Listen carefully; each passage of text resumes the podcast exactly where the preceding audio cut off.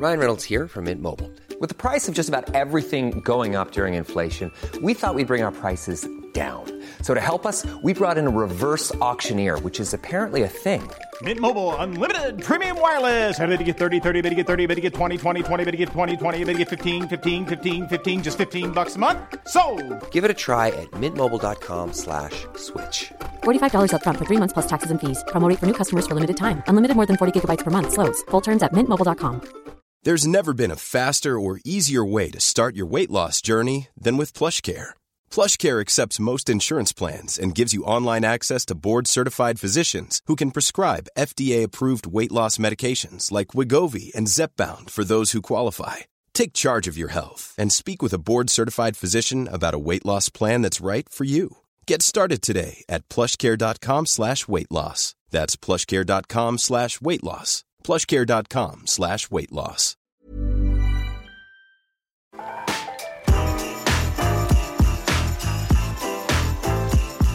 Kia ora and welcome to the Aotearoa Rugby Pod once again. We've got a big show for you. We're going to start off with a special guest. We'll get through a few big things from the week as well, including a Mount Rushmore of rookie seasons. Our special guest coming up is Brad Weber. We'll talk about Andrew Hore as well, the Blues C E O, who's talking about the governance of Super Rugby and how they could change the way that the competition works, and of course, some time for your feedback. The usual customers with me, as ever, James Parsons in studio. Yeah, mate. And Bryn Hall all the way over in Japan on a winning streak and feeling good. Yeah, mate. Bloody good win against Panasonic. So, um, yeah, forty-seven games, I think they're unbeaten. So, yeah, it was a, it was a great ride in the Shinkansen back home. It was a long two-hour ride, so a few bevies, which was really nice. And also joining us, Chiefs captain, All Black, on top of the table, Brad Weber. Things are going all right for you. G'day, guys. Thanks for having me on. It's been a while. Um, yeah, nah, things are things are going pretty well. Pretty happy with with, with our start, obviously. And um, geez, Brad, I didn't actually catch any of the um, the Japanese games on the weekend, but I didn't realise you beat Panasonic, mate. That's huge. Yeah, it was, mate. We we owed them one. They beat us. Uh, What did they beat us the second round in the last thirty seconds? So, um, yeah, it was a hell of a win. And like I said, uh, the Shinkansen home was pretty good. So if you ever do get over to Japan, mate, Shinkansens, they uh, they go pretty well, my friend. A few strong zeros. Yeah, just a few. Just a, just a few to get, get it going.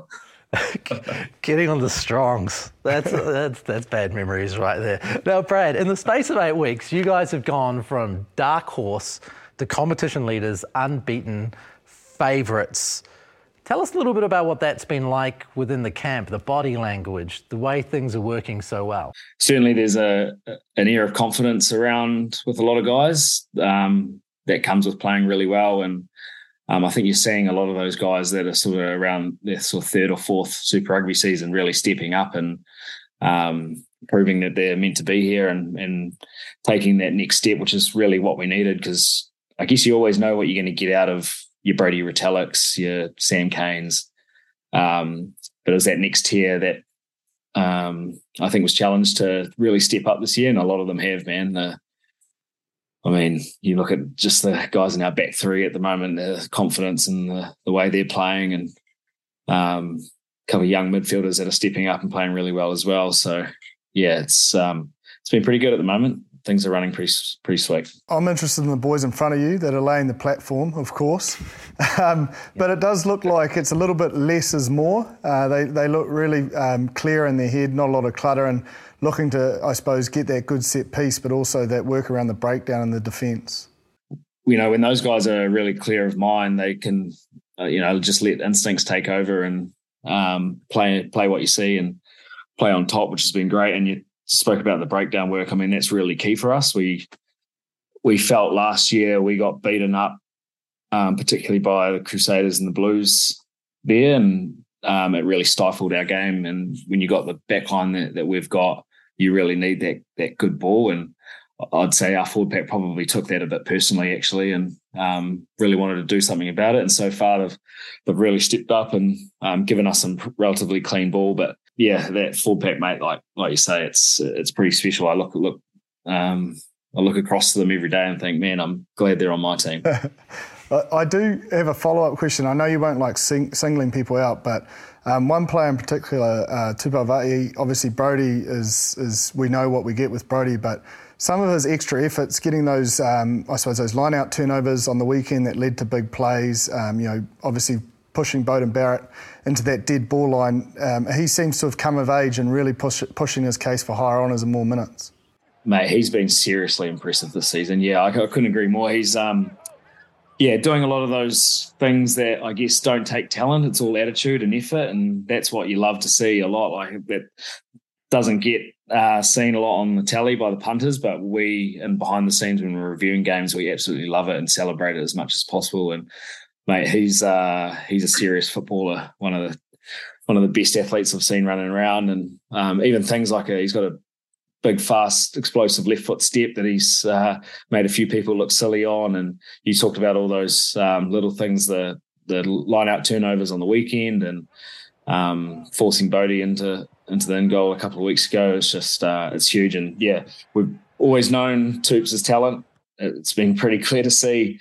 Um, but he's putting in the work and and fulfilling his potential and some. So it's uh, it's great to see, and it's obviously had a huge benefit for us. I think it was maybe twenty twenty or twenty twenty-one year, the COVID year, you had a lot of injuries and a lot of young guys through that kind of period. And now you're kind of reaping the rewards of that kind of consistency. What has Clayton brought to that group? Because you can definitely see you guys are a lot more um, consistent. Um, you've got a real stern, uh, I guess, work ethic behind you. And um, I'd just like to see what Clayton's kind of done since that kind of going from Warren Gatland to his transition. Um, yeah, it's a good question, bro. Uh, you, you're right. Uh, About your first point, like we went on that massive losing streak in twenty twenty and twenty twenty-one, had a lot of injuries, and it forced a lot of those young guys um, to get a lot more game time than they probably would have got had there not been there, those injuries. And yeah, we lost games, but we built a hell of a lot of depth. And now that we've got a lot of guys that are that are healthy, touch wood, um, you know, we're sort of reaping the benefits. I mean, we just talked about Tupou Vaa'i there. He he was a nineteen-year-old kid back then, mm. and now we're sort of seeing the benefit of all that game time. Um, you know, Samasoni Takiaho is another one. Um, so many of these guys that were forced to, to play more and um, thrown in the deep end a little bit, and now we're reaping the benefits. Um, and then you talk about Clayton, mate. He's um, yeah, he's been really, really impressive as a, as a head coach for me. He's um, he's got a really good eye for um. for little bits of detail in our game that we're not quite getting right. I think, I don't know, me especially, I probably look at a lot of big picture, our whole attack shape, our strikes and stuff, what's what we didn't do well, what we are doing well.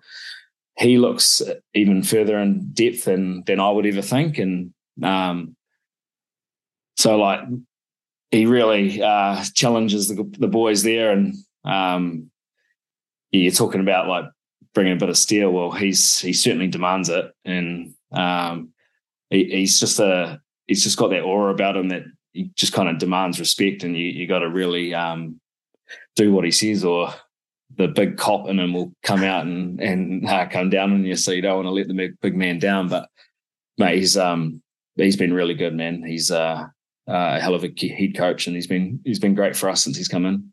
Do the reviews look like a forensic investigation today? Uh, derogation sometimes, yeah. You, like, you, he's probably asking you a question, like cops do, you know, and they they know if you're lying, so you can't bullshit. Yeah. Fair enough. Uh, you mentioned kind of the respect he has in the room. There is something about a mana on the man. You know what I mean? And for our Northern Hemisphere viewers, mana's, it's respect. It's, I suppose it's it's the aura that you carry because of the respect that you carry. He has that in spades, doesn't he? Was that from the day one, from the moment he walked in? You guys were just like, well, this guy's got something. I think so. A lot of us had um, had a bit to do with him when he was the Māori, Māori uh, All Blacks head coach, and sort of knew what he brought then. And then um, obviously with the Chiefs region having a very strong um, connection with Um, Waikato Tainui and, and the rest of the, the tribes around the Chiefs region. Um, he was pretty huge in that respect in terms of connecting with the community and that sort of thing. So I guess he naturally brings a bit of um, bit of respect and mana there. And um, but I guess we also see now, like, all the the harder the work he does, particularly at the start of the week, in terms of setting mindset and for the week and, and for the for the season. He's just got a really good feel on um, where the squad's at, what what individual needs are, like what, certain guys need to be pushed certain ways and others need to be um, treated differently. I, uh, it's a really uh, impressive skill that I don't think everybody has, but he certainly got it. And um, to be honest, like as a captain with Sam, I don't feel like we have to do that much because um, he nails a lot of where the squad's at. And, you know, a lot of the time, like if he would come with, to us with an idea, we end up just being like, yep, we agree with that. Like it's pretty spot on. So, um, yeah, he makes life pretty good for us. We can just focus on on leading the group and um, on the field and stuff like that. So, mate, yeah, I love, you can probably tell I can't really speak much more highly of the bloke. What the best head coaches always do is they surround themselves with potentially um, their their weakness. So they've got that great self-awareness. And, and he's brought in someone like Paul Feeney, who's got massive amount of experience across Super Rugby and across World Rugby. How have you found him coming into the group? Have you been coached by Rata? I, I certainly have. I certainly have. Yeah. He's a unique character, isn't he? He's he, um, full of energy. Uh, but he, he's been great, like, and especially when we lost um, another character like uh, Neil Barnes. He was great with the group. Um, Rata's really fitted in seamlessly, and I think Donkin worked a little bit with um, with Paul um, at Bad Plenty a, a few years ago, so they've obviously got a bit of history there. But like he's he's been great, and like like you mentioned around. Um, surrounding surrounding yourself with like good uh, guys that cover up your weaknesses or whatever. But a lot of our assistant coaches have been fantastic. Like I've been seriously impressed with with Roger Randall and um, the attacking shapes that he has come up with this this season for us really suits our team profile. And I think you're sort of seeing um, yeah. a lot of that freedom because of the the game plan that, he, that he's brought to us at the start of pre-season, and we all believe in it, and it's been great. And then um, Rad has jumped on a little bit around counter-attack and, and exits and brought his little flavour that all suits. And then um, David Hill's been our um, defence coach, and that's come along obviously leaps and bounds from from a few years ago. So they're certainly uh, as a group working really well together. And um, I didn't even mention Ross Filippo and um, Mick White. They're um, They're going pretty good too.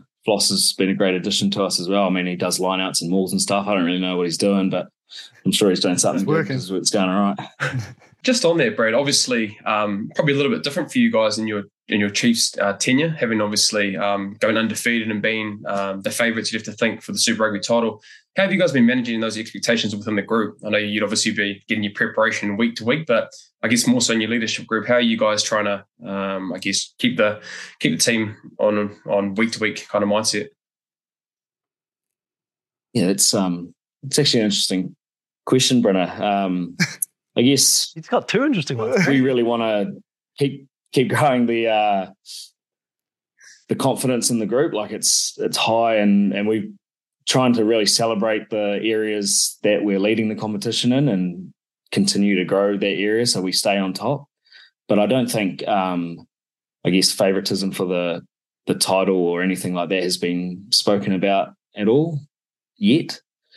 Um, did you guys speak about it much through your six years? I mean, I know it's a slightly different uh, say, mate, thing, just, but maybe uh, we could learn. I was just throwing out a bit of bait. I was throwing out a bit of bait for all the teams, mate. I'm just trying to get a bit of bait out of you, so you're passing the test very well. I'm going to jump outside of my lane uh, here, Brad, and, and talk about that nine ten combo that you've got going at the moment. Uh, pretty special. Uh, Damien's playing the house down. I'm just keen to know what's working for you, but also what are the areas you guys are looking to get better at? Damien and I have played together for, I think this might be our tenth year together. So I guess naturally you... Um, You kind of act a, act a little bit on, on instinct, and I sort of know where he's going to be or what he's looking for in different situations. So that that's really helped. Like, um, certainly, like he's well, we've both come a long way since uh, our Waikato days in twenty fourteen and fifteen. I think we would just try and run ourselves out of trouble every every situation we could get. We'd get ourselves into a fair bit of trouble as well, but geez, we'd score some fun tries. Uh, Right, doing that style as well, but um, obviously you can't get away with that much in at Super Rugby level. And um, what I've been really impressed with Damien in particular is um, his game management, um, uh, that he's really grown. Sorry, my bloody look at this, bro. My cat's trying to get in the picture. That's off. Can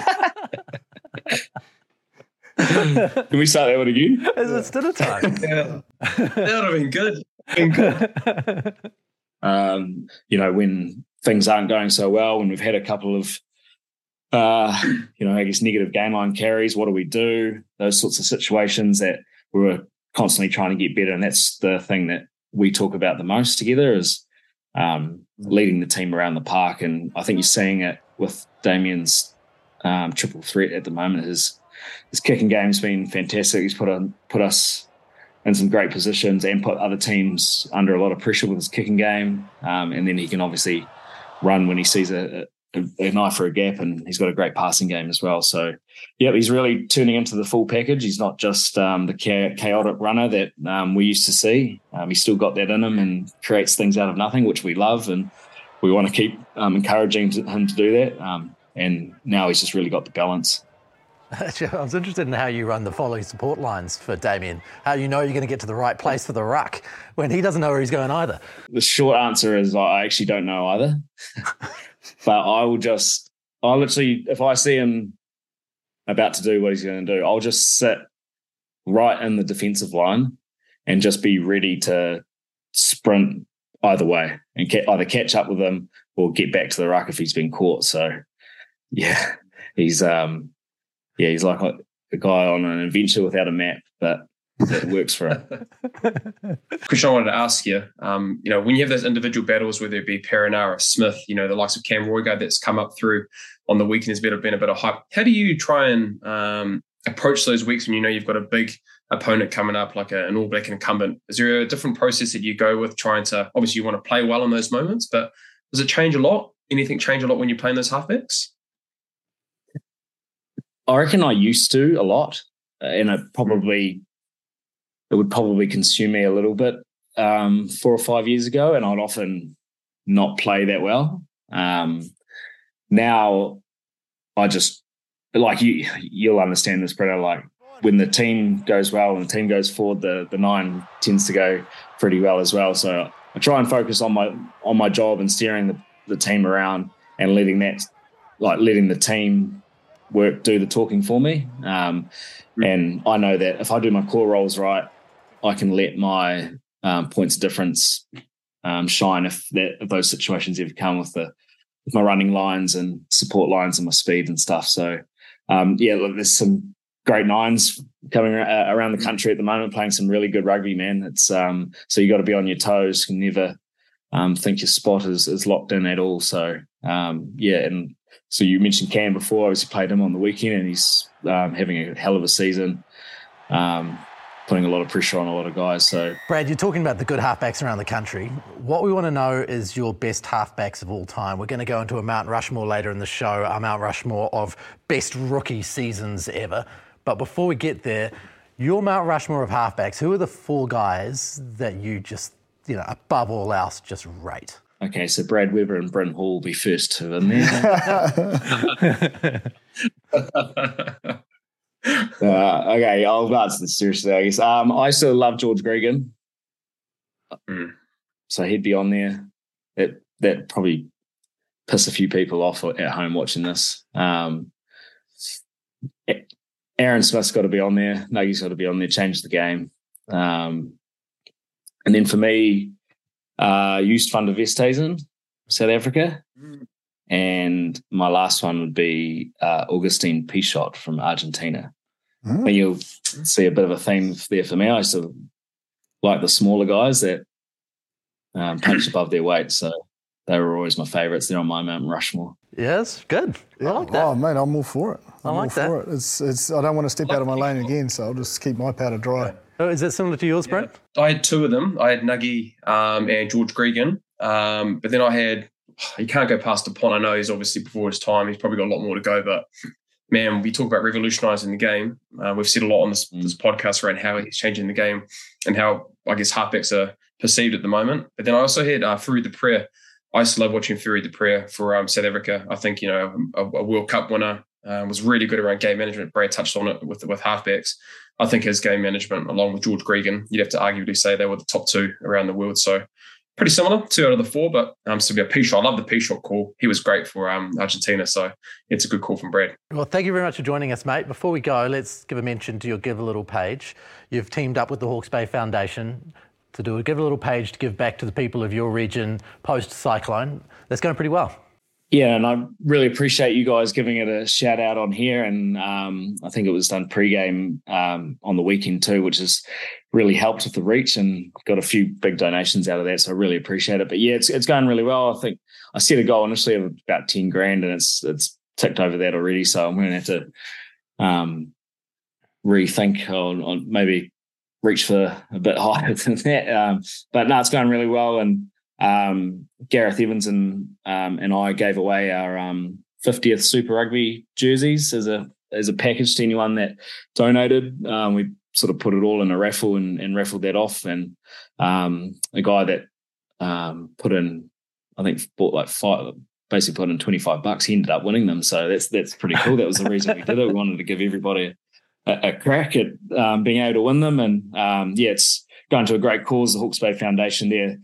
Um, putting the money to where it's needed most. I've um, put a few hundred thousand dollars to rural mental health, um, which has been huge for the people around there that are um, have lost everything rurally in Puketapu and, and Estale, and um, they're doing a hell of a lot more, more else um, as well. Um, and, yeah, I guess th- through the season, I'm personally donating a couple of bucks for every pass that I make, and I've been making a fair few recently, That'd so it's costing me a fair bit. But you've got to run a bit. Um, I'm encouraging... encouraging people to to jump in with me, um, either a dollar or, or two dollars a pass, and I'm putting up one of my All Blacks test jerseys um, for people that do that. So um, they've got a chance to win one of my um, match-worn test jerseys. I don't have too many of them. They mean a lot to me, so um, I'll be giving one of those away. And then um, I've got a few other things as well. Samsoni Tokyo gave me a signed All Blacks jersey to raffle off to people that donate as well, and um, Ruby Tui actually gave me one of her signed Sevens, Blackfern Sevens jerseys to give away as well. So there'll be a few more things. Keep an eye on my socials and get amongst and um, donate to a bloody good cause that's going to a lot of people that need it. Well, Brad, the Zoom uh, meeting is about to kick us off. So we'll get the countdown, thirteen, twelve, eleven. So thank you very much for joining us. Uh, thank you for helping out that cause, mate, and good luck. Go all the way as far as I'm concerned. Hey, Jim. Thanks for that, mate. Appreciate you. Cheers, fellas. See you, mate. Good on you, Brad. Good on you, bro. So big thanks to Brad Weber for joining us and talking all about the Chiefs and how well they're going. Tupou, wow, that second half. You know, the stats during the game were saying that the Canes are a second-half team and the Chiefs, they're a first-half team. Yeah, well, didn't turn out that way. No, not at all. And I, I, I made mention to the people I was watching it with that exactly that. Like, the Canes will come over the top normally, but... Um, I suppose we saw that against the Blues in their other loss, but they just couldn't get their game going. And if you look at the stats, there's one area that uh, the Chiefs were almost double, and, and that was their kicking stats. They were around eleven hundred metres. I think it was uh, yeah, eleven forty-two metres versus about six eighty. So they came with a clear tactic that they were going to play at the right end of the field. Um, but I'd say probably... Th- Two of the tries that sort of turned the game was on the back of errors from the Hurricanes, obviously a long-range try, but then the uh, Cortez Ratamas one at that sixty-minute mark, giving that scrum and then him scoring, sort of turned the game on its head and, um, you know, meant the Hurricanes were probably chasing and, and they, they sort of put themselves in a position and they probably didn't deserve to be in just through that one area, especially at line-out time. There was two mistakes at line-out time that led to those tries. Mm. Bryn, did you feel like it was kind of a men from the boys kind of moment there with the two top teams on the table?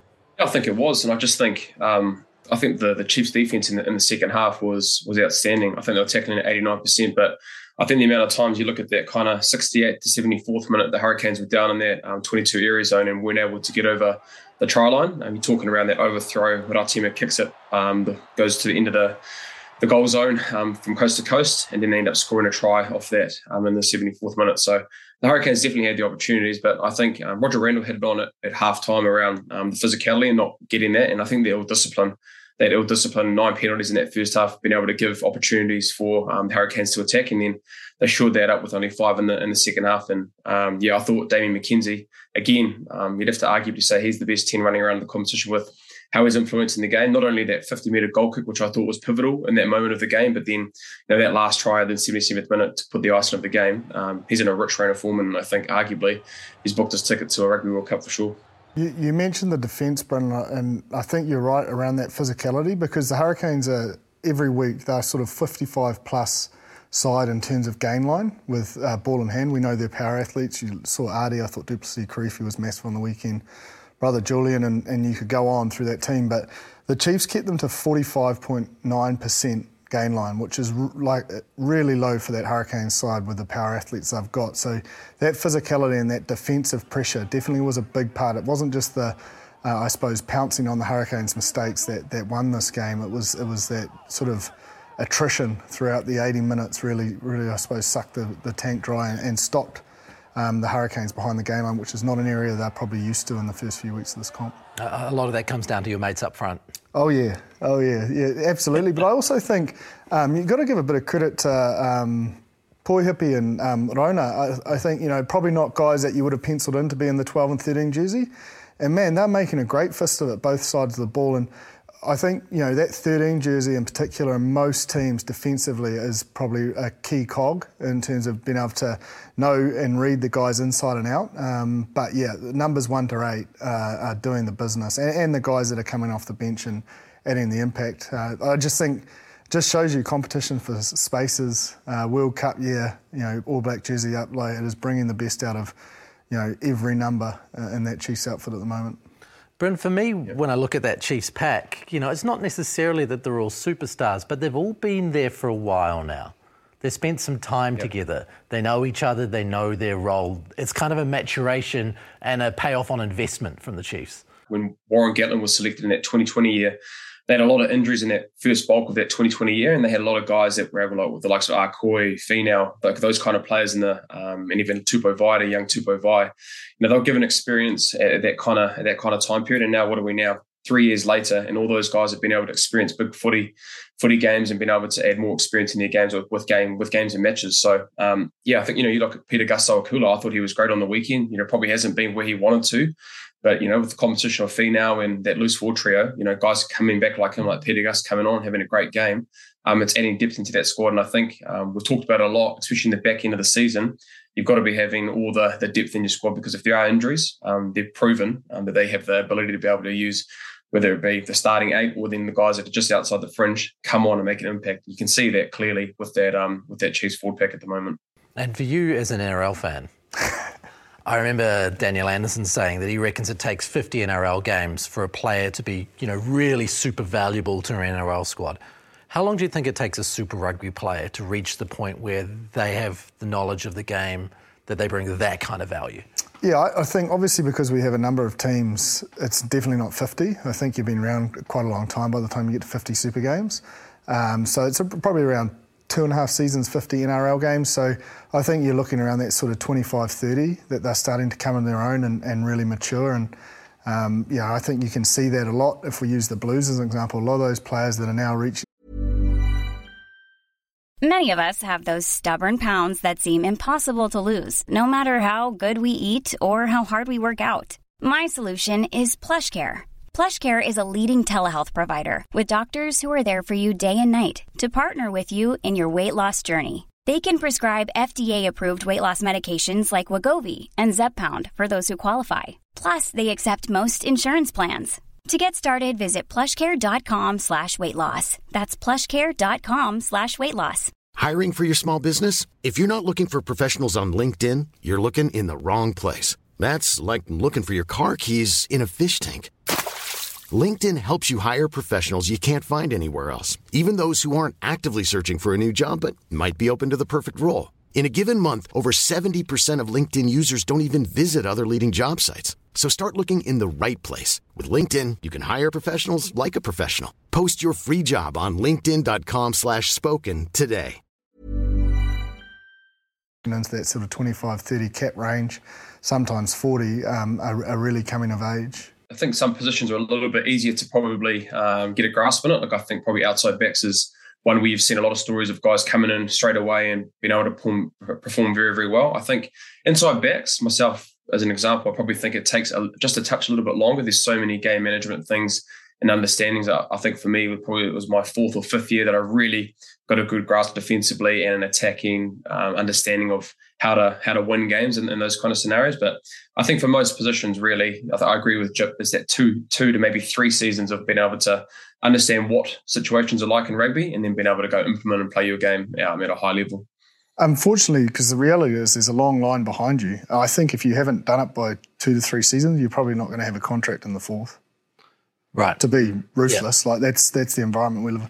And I think it's the same in the N R L. Like it's two to three seasons, and that's probably that mark that Daniel Anderson, and if you're not making it, you you can obviously get dropped down to a, a different level where you won't get signed. I think when you're at that twenty-five to thirty, you have the, the mental ability to know that one mistake doesn't make a game, and you can switch in um, to your next role pretty pretty quickly and and because your skill set's there. You don't get to that level and selected if you don't have the skill set.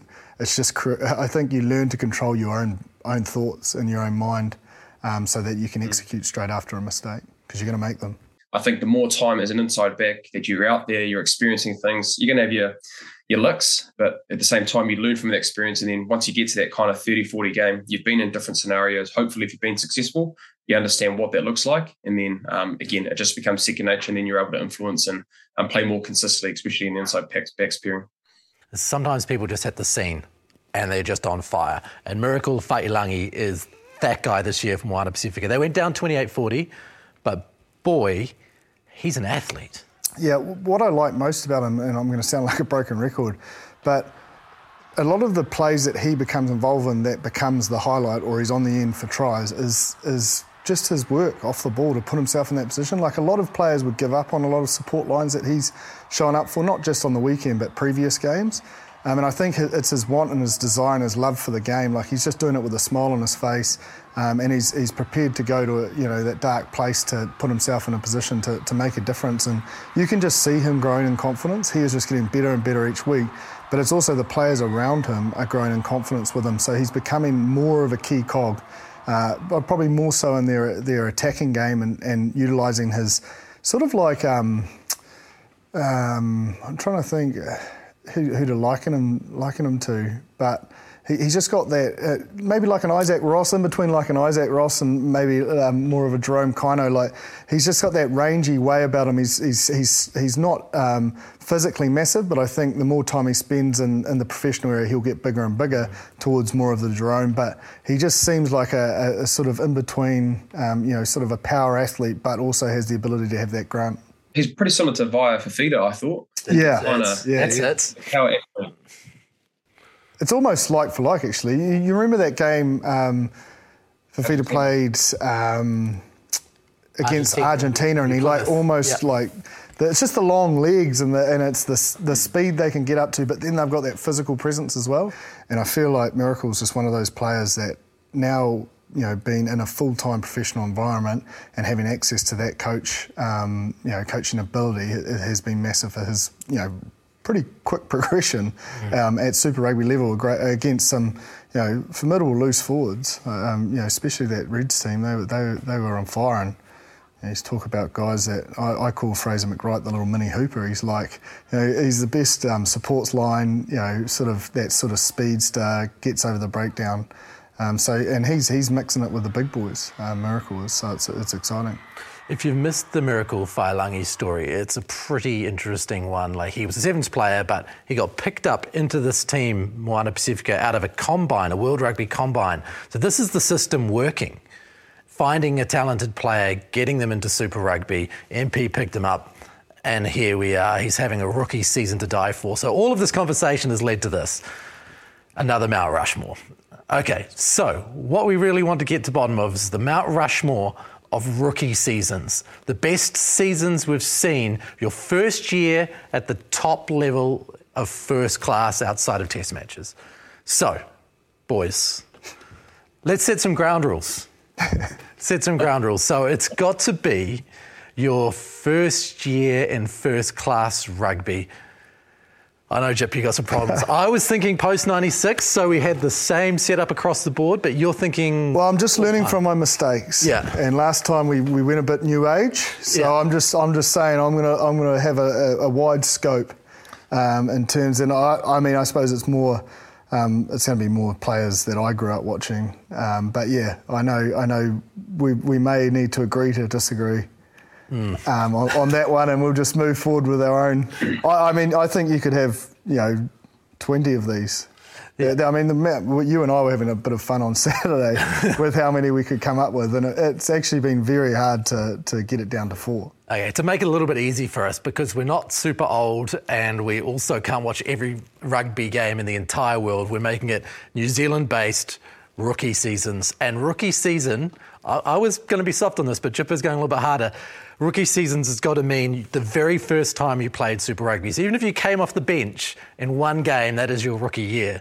So that's ruled out Rupeni Thauthaunbutha, who played one game for the Blues in two thousand three, or two thousand two, scored yeah. two tries in that game, but the next year went absolute gangbusters. Yeah.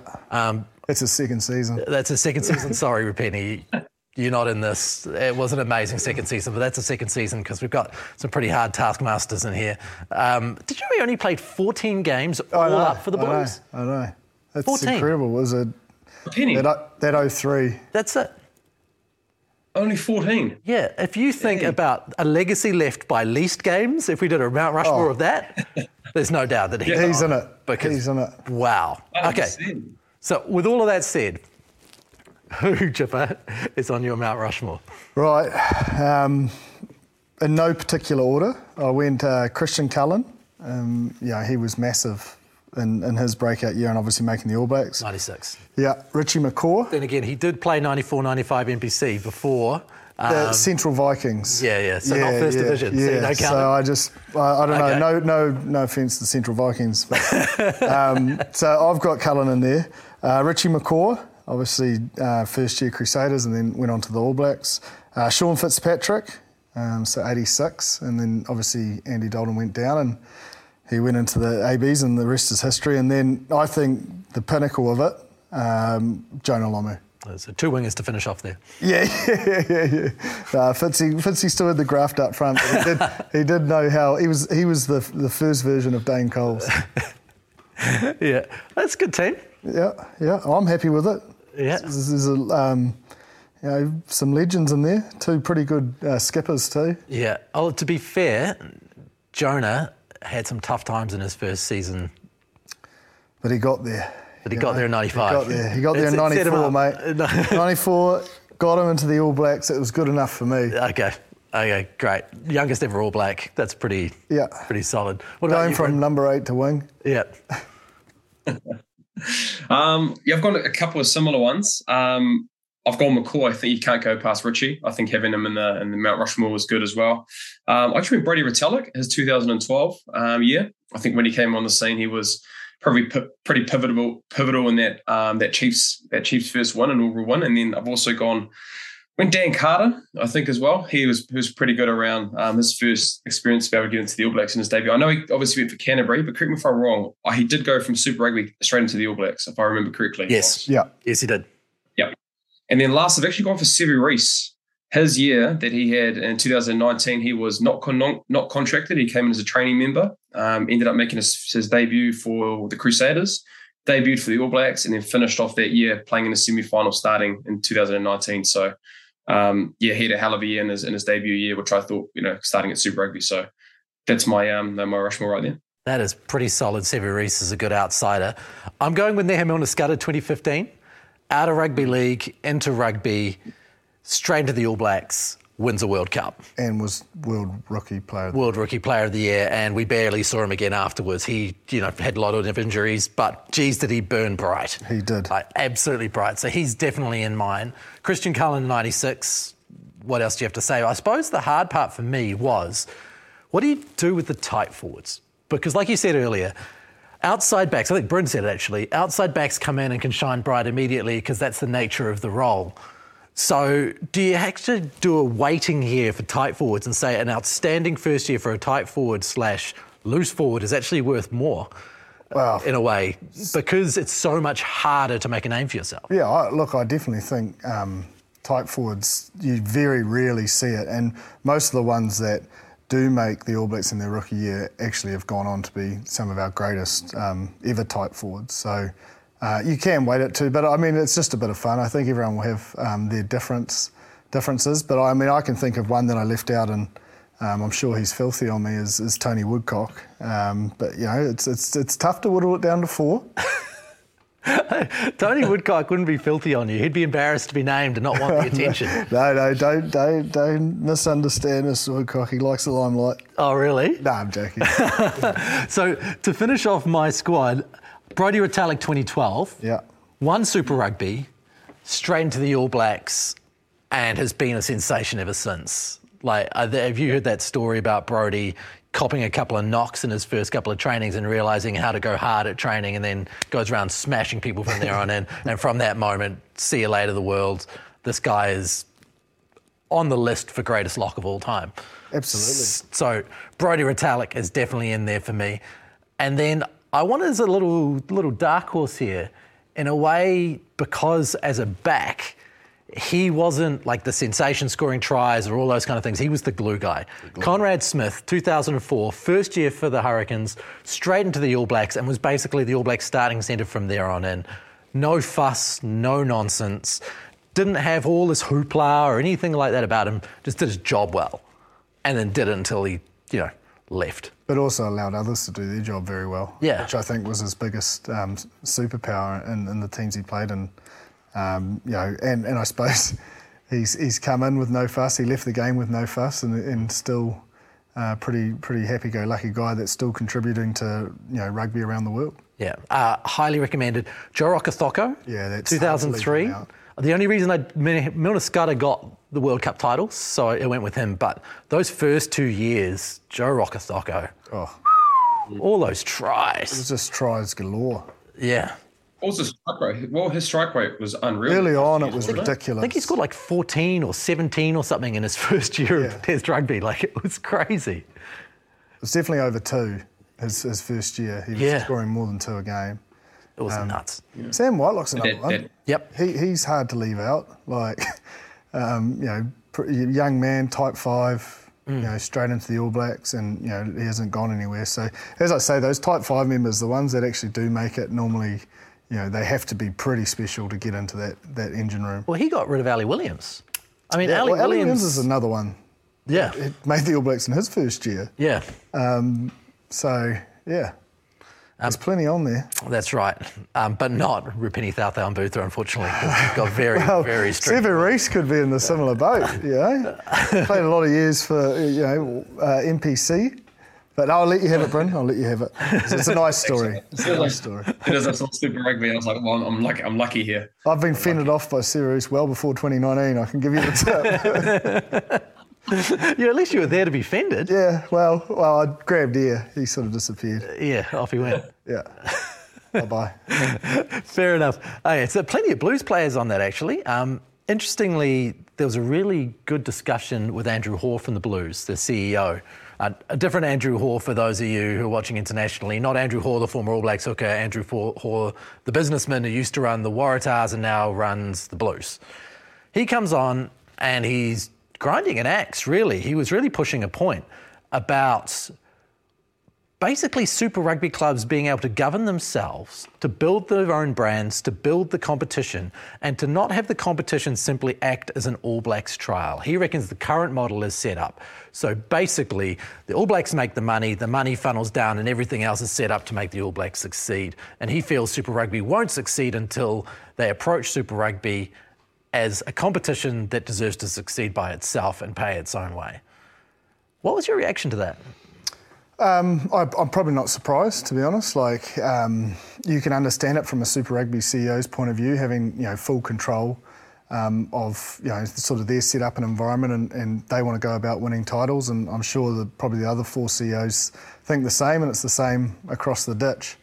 Um, but, you know, with everything, Uh, with that comes, if you look at use French rugby and you know release windows and all those sorts of things, you know what impact does it have? You know, similar to what we've sort of spoken about previously, like with every string you pull, there will be consequences. Um, so potentially, maybe there's there's a there's a middle ground uh, to be met somewhere, and, and, and maybe having you know certain um, governance structures for the competition as a whole, or, or whatever it may look like moving forward, but at the moment it's a license agreement, and um, that's that's the world we live in. And, and I think you know it's it's not a bad thing that someone's challenging the way, because that's how change comes about, and that's how we potentially get to a better um, situation for the game as a whole. Um, but you can see his motives, like you know he's really he wants this product to be the very best version of it, bring fans back to stadiums, bring eyes back to the T V screens, and um, you know he's a really passionate man, and, and he's seriously motivated for, for what he wants to achieve, not only at the Blues but actually for this competition as a whole. And does the competition as a whole need to be able to be free of being a trial for the All Blacks? I mean, that's basically what we spend our time on this show talking about. You know, players do need a rest, like especially when you're playing this amount of time. Um, whether they want the autonomy to run when that rest is. Um, I suppose N Z R feel it is an inclusive pro- process. Obviously, um, you know, maybe they don't feel that way, but um, it, that can't just be the only motivator. Mm. You know, there must be other motivators uh, in terms of, uh, I mean, he talks about governance. That's got nothing to do with load management. So there's, there's other elements to it. I'm probably not, you know, in a position to know enough information to make make a call on, you know, whether it would work or not. But as I say, I stress that you, you need people to challenge things to get change, because sometimes change can be the best thing for everyone. Uh, maybe to frame the question in a different way for you then, Bryn, as a player, did you feel that there was enough focus on Super Rugby as a standalone competition within New Zealand, enough of it to allow it to succeed to the point where stands are full and the promotion is right and all of those elements? Mm-hmm. Oh, I think, yeah, I think so. I think the problem I find is the competitiveness and probably the competition itself. You know, and that's not to say that um, Super Rugby isn't a great brand to watch, and there has been innovation and around um, trying to make the game better, which we've seen this year. But, you know, I just look at the difference between um, the competition in the Northern Hemisphere and to where we are. The, the competitiveness in our competition probably just isn't where it needs to be at the moment. I think the Australian teams aren't pulling finger in, the, in that respect. Um, and that's no disrespect, though. I think it's just the reality. Like, you have to look at the success rate and how many wins they've got against New Zealand teams. It's pretty horrendous. And so, you know, you're looking at games when New Zealand teams are playing Australian teams. Um, you know, if you're a consumer, you're probably thinking, well, I'm not going to go watch this game, watch it on T V because I already know the outcome. You know, so I think we have a bit, we have had a bit of change in probably the last five years since the competition has left, sorry, since the South Africans have left. And so there's probably been a detriment to the, the quality of the competition. So, look, I think stressing ideas and trying to innovate and make the, the game a little bit better, I think we have to probably think outside the box a little bit until I, uh, until I think, the competitiveness, competitiveness, sorry, of the competition is a lot better. Because at the moment, um, you know, just hearing words and seeing in the media from fans and hearing from fans, um, you know, going to games is a little bit tougher because it's, you know, it's it's one-sided. In a lot of the last month, you'd have to think you'd have to think a lot of the scores have been one-sided due to the fact of not being many derbies and New Zealand teams playing Australian teams and being pretty beating them pretty convincingly, apart from the Brumbies. Is that something you would talk about? Because obviously there was a period there while you were playing for the Crusaders, but the Aussie teams didn't win for like three years, or was it two years, or whatever it was. It was a long time. I think we understood that, you know, you, you play a derby game, and the mindset where you needed to be when you play a derby was a little bit different to when you played the Australian teams. Um, look, you'd go through your due diligence and get your preparation right, and, you know, you never um, took it for granted. But I think the understanding is knowing that, you know, they're not as strong as New Zealand teams.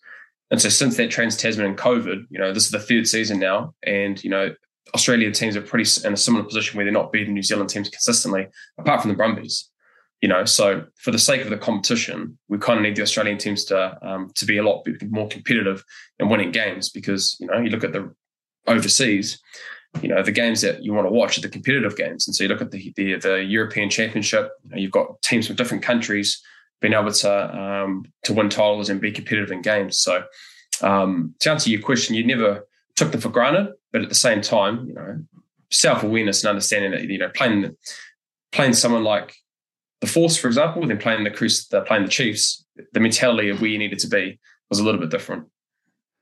So, I mean, we're talking about uncertainty of results is mm. what we want to bring fans back to.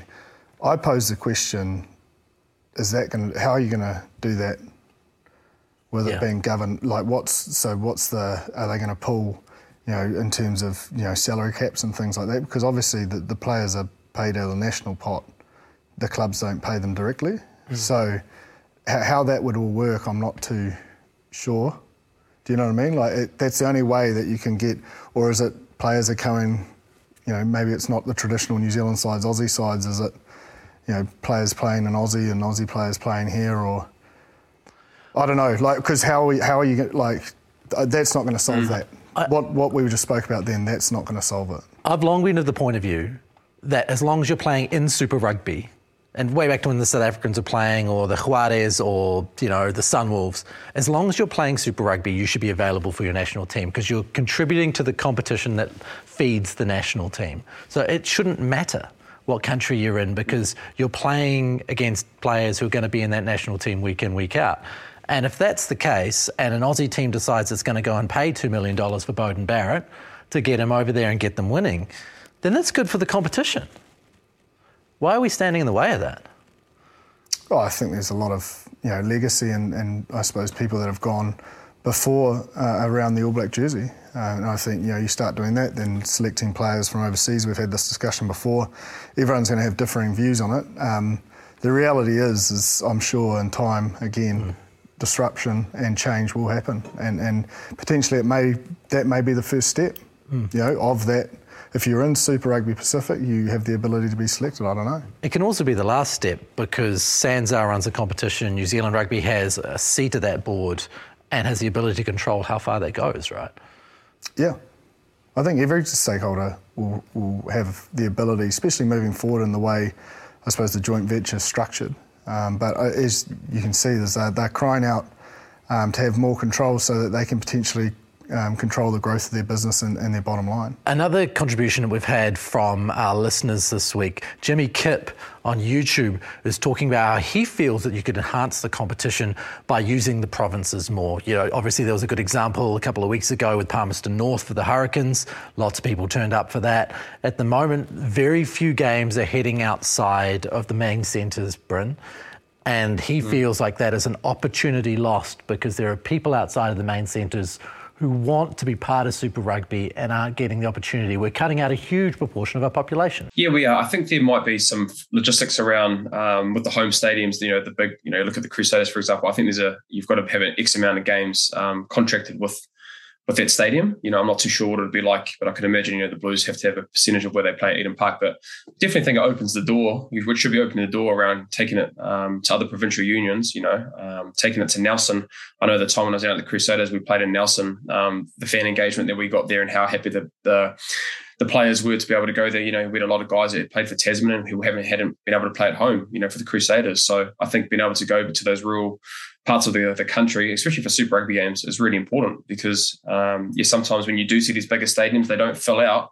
You know, you can imagine if you take the Palmerston North, for example, you know, that was a set that was pretty close to a sellout, and that was just the Force playing the Hurricanes, you know. So I think there are ways about a way to be able to um, to have more games in, I guess, the more smaller communities, because I think at the same time, it's good as a spectator to be able to see full crowds, whether that's a small stadium or not. Um, if you're a, if you're outsider looking in that doesn't watch a lot of Super Rugby, but you see a full stand and say, oh, well, this must be a good brand of footy. Whereas sometimes you see, you know, um, a lot of spare seats in the big stadiums where you're thinking, oh, you know, it's not like the rugby league. You look at the Warriors, for example, or currently a lot of the N R L sides, they're fully packed games. So, um, yeah, it might be something that we might need to open the doors to get a bit more fan engagement around New Zealand. That's a good point about the N R L. Brookvale Oval only seats less than ten thousand people. It's packed and it makes for a great event. You know, and that's the thing about these provincial stadiums, is they only fit that many people.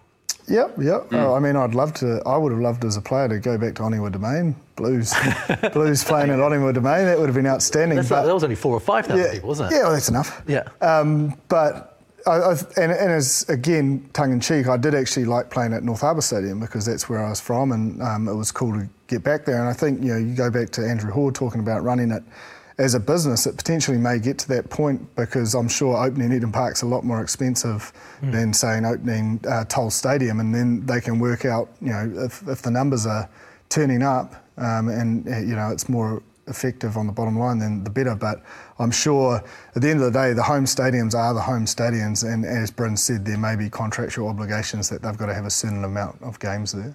I would imagine, but I'm sure... And season ticket holders, like you do have to mm. consider that, like a lot of the season ticket holders will be in the main area, um, and so what impact does that have on your ability to actually generate money from, from the, the ticketing? Surely you could sell a season ticket to all of the stadiums. You, you definitely could, but I'm just saying that you potentially may miss out on a lot more because Auckland's got a bigger population if we use the Blues as an example. Yeah, yeah. Uh, and you've got to say, like, the Hurricanes had a very good crowd for an afternoon footy game on the weekend, twenty-odd thousand. Mm.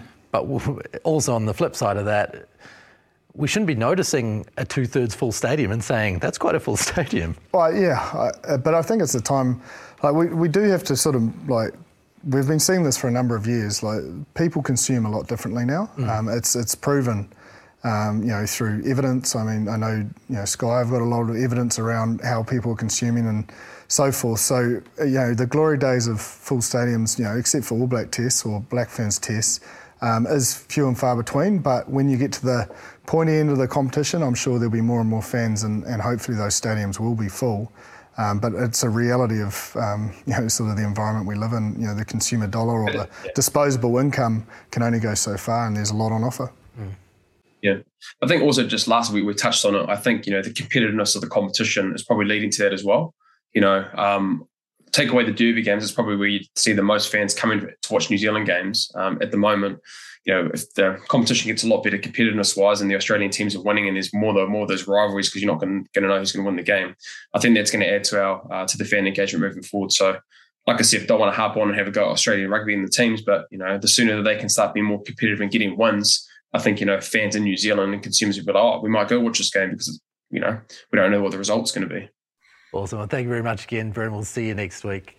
And uh, you can catch us next week right here. We've got a special guest, Sam Tuitupō, former All Blacks midfielder, former Blues midfielder. And Jip is particularly excited. Oh, I sure am, the hitman. The hitman, Sam Tuitupō. He is going to be fighting in the Fight for Life next week. So we'll find out a little bit about boxing. We'll talk a bit of midfield. We'll talk a bit about his career, what he's up to in England. We'll catch you all next week on the Aotearoa Rugby Pod. Mā te wā.